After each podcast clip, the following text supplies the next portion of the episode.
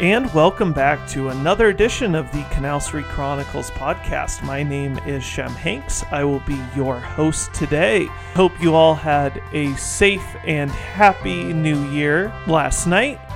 I know that I certainly did. I was listening to live music of the 50s, 60s, and 70s as I got ready to enter back into the 20s. Though there is an interesting argument to be made that we're not actually in a new decade that when you count to 10, you count 1 through 10, and we're already considering 2020 to be a part of the 20s, where technically it's probably a part of the last decade because you don't count 0 to 9. However, as most things go, that, that's neither here nor there, so so week 17 was pretty exciting, huh? The Saints just absolutely rolled over the Carolina Panthers in a staggering way. I was disappointed to see Teddy Bridgewater not throw a touchdown to get his bonus. It was nice to see Alvin Kamara keep hitting pay dirt. He's definitely peaking at the right time of year it was interesting to see all the playoff scenarios play out throughout the day, hoping that the Lions were going to beat the Packers, which they almost did, hoping that the Seahawks were going to beat the Niners, which they almost did. However, the cookie crumbled the wrong way, and the Saints will be playing on Wild Card Weekend. Fortunately, we are at the Superdome playing against a team that we are very familiar with in the playoffs in the Minnesota Vikings if you listen to most national sports talk shows, sports radio shows, they are going to be bringing up the Minneapolis Miracle over and over and over again this week. I just brought it up there. Now I don't really have to talk about it all that much. There will be a preview show more towards the end of the week to get us all ready for the Sunday showdown. Looking around at the other wildcard teams, the Seahawks get to travel to the Eagles. The Bills are traveling to Houston. And the Patriots, who lost to the Miami Dolphins, are going to be hosting the Tennessee Titans. I think the world is going to be Tennessee Titan fans on Saturday. Taking a look at the early lines in these games, Houston's currently a three point favorite. New England's a five point favorite. The Seahawks are barely favored on the road against the Eagles at one and a half point favorites. And by far and away, the Saints are the largest favorite at seven and a half early in the week. It's looking like Dalvin Cook's going to be ready to go in that game. Looks like Kirk Cousins is going to have all of his weapons. Should be another good one in the Superdome. I know the Saints are currently one of the most favored or one of the most highly bet on teams to win the entire thing. They are clearly one of the best teams, if not the best team, heading into the playoffs, with maybe only Baltimore, maybe the Niners being just as hot as New Orleans is right now. Let's take a second and look back on last week where I was here talking about Antonio Brown. I thought that the thing that could really push this team over the top is somehow if Brown could play. I talked about all the issues with the league and how that probably wouldn't be a possibility, but it would push their hand. And maybe New Orleans, maybe Sean Payton brought him in after getting a tip from somebody where they knew that something was going to happen. Well, the Saints didn't sign Antonio Brown and Antonio Brown, who can't get out of his own way, went on social media, released a video calling it a publicity stunt, which is a great way to discourage any future teams from signing you. The more that you go after and alienate some of the more respected franchises in the NFL is not the best way to get employment. Burning down bridges with Pittsburgh, going after ownership in New England and now going after New Orleans. I'm not putting Oakland as one of the top tier franchises. You blow out of Oakland like that, that's to be expected. That happens to everyone all the time. But not a good look for Antonio Brown. I still am convinced that somebody is going to take a shot on him this offseason. But for right now, he's waiting on on next year. So we got the team that we're going to have hosting Minnesota should be a doozy. Now, around the rest of the NFL, it was what's called as Black Monday, where a lot of the head coaches in the NFL have to, well, get fired. They, they lose their jobs. Washington and Carolina had already fired their coaches, and the Giants followed suit. I think the whole NFL world was waiting on Dallas to fire Jason Garrett, which has yet to happen. It might happen while we're recording right now, but doesn't look like it is going to be happening. Washington did name Ron Rivera officially their head coach, and Blackjack Del Rio is going to be the defensive coordinator. I do like that hiring of Jack Del Rio as the DC. I think that's really smart by them. Freddie Kitchens did not make it through Monday, and the general manager of the Cleveland Browns is also going to leave. So the Browns are being the Browns. They can't get out of their own way. It's some sort of curse that has befallen Cleveland and that Browns team. It looked like they were so optimistic at the beginning of the year. Now, not so much. And shockingly, the Chicago Bears have publicly committed to Mitchell Trubisky as the starter in 2020, which I am surprised by that. I figured that that team was going to bring in somebody, which they might still bring in somebody, maybe Cam, maybe a Marcus Mariota, even a Jameis Winston. It's fortunate that the Saints have things to be playing for, but we just came to the end of a season. 17 weeks. We're going to be six months away from the next regular season. So I think it's good to take a moment, take a deep breath, even through this playoff frenzy, and give out some awards. We're going to give out some NFL awards as well as some Saints awards. All right, I've been giving you my top five MVP candidates. Now it's over. There's no way for the cookie to crumble anymore. These are my definitive top five. You all know the rules where if you did not make the playoffs, you do not get to be top five for MVP. You can be Offensive Player of the Year if you did not make the playoffs. Same with Defensive Player of the Year. Same with Rookies of the Year for offense and defense. So that leaves out people like McCaffrey, even Prescott, even I've I've seen arguments for a person even like Jameis Winston, where he had 30 and 30, 33 touchdowns, 30 interceptions, but 5,000 yards is pretty impressive. Anytime a person puts up 5K, that that's pretty pretty standout. But we're not talking about them with MVP, so here are my top five. At number five, we've got Deshaun Watson. At number four, I've got Russell Wilson, who he has really fallen off the the pace that he was setting for himself at the beginning of the year. And that Seahawk team is in a way stumbling into the playoffs, not looking good. That Eagles game might be an upset. That Eagles team knows how to win games. And remember, Carson Wentz was the front runner MVP candidate before he tore his ACL. So Carson Wentz in one game at home. Ugh, I'm not sure about this Seahawk team. At number three, I've got Patrick Mahomes. Patrick Mahomes missed a couple of games. Without that, he might be the closest to Lamar Jackson, but it really made the rest of the league have a chance to participate in the MVP discussion and have one person run away with it. At number two, I've got Michael Thomas. Incredible year for a wide receiver set the all time reception record. He is the history book now 149 receptions, 1,700 yards, 9 touchdowns.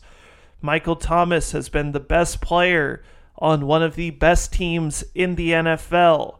This is the type of season where, in the next decade, we will be talking about when Michael Thomas is about to be enshrined in Canton, Ohio. And at number one, Lamar Jackson. He didn't play last week, didn't really matter. He was going to be the guy. All right, and so for Offensive Player of the Year, I know Michael Thomas is certainly a front runner for it, but he is my number two for Offensive Player of the Year, behind only Christian McCaffrey, who's also having an unreal year. Can you believe this? A Guy ran for 1,387 yards. While also getting 15 rushing touchdowns. And oh, yeah, having 116 receiving yards as a running back. And then, you know, as a running back, you're catching the ball one, two, three yards down the field, sometimes behind the line of scrimmage. And he converted those 116 receiving yards into over a thousand yards receiving and adding on another four touchdowns to bring his total to 19 touchdowns on two fumbles. This is a once in a generation style year for any player that has ever played. Christian McCaffrey might be the best football player in the NFL, playing on a terrible team, putting together those 116 receiving yards and those rushing yards with Cam Newton going down and not looking great when Cam Newton was out there, and then going to Kyle Allen, who looked good and then looked awful, and then he had to play with Will Grier, who is making Nathan Peterman look good, and then the team had to go back to Kyle Allen in week 17 it'd be incredible what Christian McCaffrey could do with a real quarterback playing. And my guess is that they're going to bring Cam Newton back. Hopefully, he is healthy. We'll see how that shoulder recovers and if the Panthers draft somebody. There's some really good quarterbacks in this particular draft, and we'll get into that later. But yes, I do. I have Christian McCaffrey ranked higher than Michael Thomas on Offensive Player of the Year. I expect that everyone will be burning me in effigy. Offensive Rook Player of the Year. Unfortunately, Josh Jacobs got hurt going down the stretch, so he fell out of my top three. At number three, I've got Gardner Minshew, Minshew Mania, the mustache.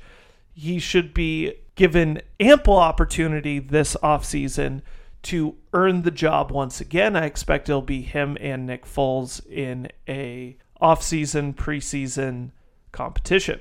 At number two, A.J. Brown, who's really come on nicely at the end of the year, had over a 1,000 yards on only 52 receptions and nine total touchdowns. It, but at number one, I still have Kyler Murray. The number one overall pick in the NFL draft this last year put up 3,700 yards, 20 touchdowns to 12 interceptions, and then also carried the ball for 544 yards and four more touchdowns. Kyler Murray gets my vote as Offensive Rookie of the Year.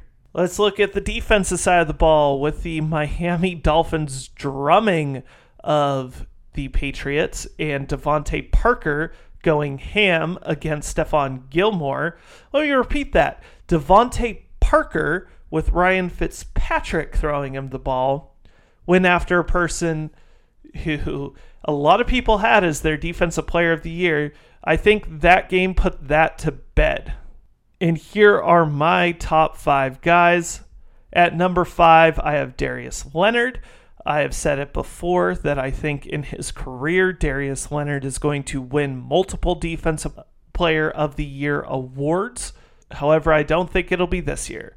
At number four, I've got Chandler Jones. He had some injury problems in week 17. Fortunately, it dropped him behind the rest of the pack in terms of defensive player of the year. He was my number one guy last week. At number three, I've got Blake Martinez, an improved Green Bay defense and their defensive leader. At number two, I've got Bobby Wagner. Man, that Seahawk defense is not very good it would look terrible without Bobby Wagner. Bobby Wagner is the best linebacker in football, the best middle linebacker in football, let me say. Because at number one, the guy who was number five for me last week has vaulted up to number one. The NFL sack leader, the undrafted guy who was a backup behind Von Miller, who took a chance on himself, signed a one year deal he is about to make a lot of money. Who put up a three sack performance against Atlanta to bring his season total to 20 to 0 for Shaq Barrett for six fumbles and also had an interception. Shaq Barrett should be the defensive player of the year. He is my defensive player of the year. Good job, Shaq Barrett. And for defensive rookie of the year, everyone just thinks that Nick Bosa ran away with it with nine sacks, one forced fumble, two fumble recoveries, and interception. Great year. I absolutely grant him that. He is my number three guy. I'm surprised that people think that it's such a runaway because of two other players, the two Devons. At number two, I have Devin White out of Tampa Bay, 91 tackles, three sacks, three forced fumbles, four fumble recoveries, an interception, and two touchdowns. And at number one, I have Devin Bush, who, as a rookie, for that Steelers defense, which that Steelers defense was the only reason why the Steelers were almost in the playoffs. Devin Bush with 109 tackles, one sack, one forced fumble, four fumble recoveries, two interceptions, and a touchdown. If I was given the right to vote on this particular award, I would give Defensive Rookie of the Year to Devin Bush who became a leader for that Steelers defense. But I want to give out some Saints awards. Let's look at the offensive side for a second, where my top four for the best players on offense at number four, I'm going to give it to Teddy Bridgewater, a guy who, without him stepping up the way that he did, playing the way that he, that he did, this team would be in a way worse position record wise Probably still would have won the division, but way worse position thanks to Teddy Bridgewater. Number three, Drew Brees set the record this year, has been consistent, can't push the ball down the field like he used to. He has some limitations with the weapons around him, but he knows where his bread is buttered. He sends it over to Michael Thomas. He knows how to get the ball to Jared Cook. And with Alvin Kamara starting to get back up to speed, Drew Brees looking great. Number two, I've got Ryan Ramczyk, best player on that offensive line, one of the best right tackles in football, if not the best right tackle in football, wildly underappreciated on a national scale, has been the leader on that offensive line this year. At number one, obviously, it's Michael Thomas. Clearly, it's Michael Thomas. He's one of the best players in the entire NFL. He is by far and away the best wide receiver in the NFL, and he's still young. So we are going to be appreciating this guy for years to come. On defense at number five, I've got Marcus Williams. Marcus Williams with a nice little year for himself through injuries in that secondary has been great as the roaming free safety looks like he put the Minneapolis Miracle behind him. See, I mentioned it again. And hopefully he will pick off Kirk Cousins a couple of times on Sunday. Number four, Mr. AJ Klein. Battling through some injuries, missed that 49ers game, and that really hurt because the Niners just put on an offensive show. Having him back is is massive. 69 tackles, three sacks, one forced fumble, one fumble recovery, an interception, and a touchdown. Number three, I've got Vonn Bell. Vonn Bell would probably have a chance to be number one on this list if he did not miss the last three games. 89 tackles, though, a couple of sacks, a couple of forced fumbles, wild five fumble recoveries, an interception, touchdown for him as well. Number two, I've got Demario Davis.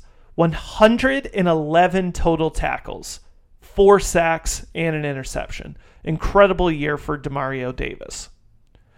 But at number one, the defensive leader, the guy that everyone game plans for on the other side, the person who needs to get after Kirk Cousins this weekend. I did see that in 2018, the Saints had four sacks come from Marcus Davenport and Sheldon Rankins, both of whom aren't going to be playing. So someone's got to get after Kirk Cousins, and this is going to be the guy, Cameron Jordan. 52 total tackles, but 16 16 sacks though. I mean, that's that's incredible. And there you have it. It's been a fun regular season. I've enjoyed it. Got to go out and cover four different NFL games live and in person. Got to talk to you all a couple times a week. So that's been pretty great. Let's enjoy the playoffs. Let's enjoy this game on Sunday. Let's enjoy the Saturday games. I'm going to be playing in a cornhole tournament while the games are going on on Saturday. but I'll certainly be watching. There's a couple of TVs in the room where the tournament is going on. All right, and so I will be back with you at the end of this week to go over the all important injury report leading into this massive playoff game. So, with that, who dat? Enjoy the new year.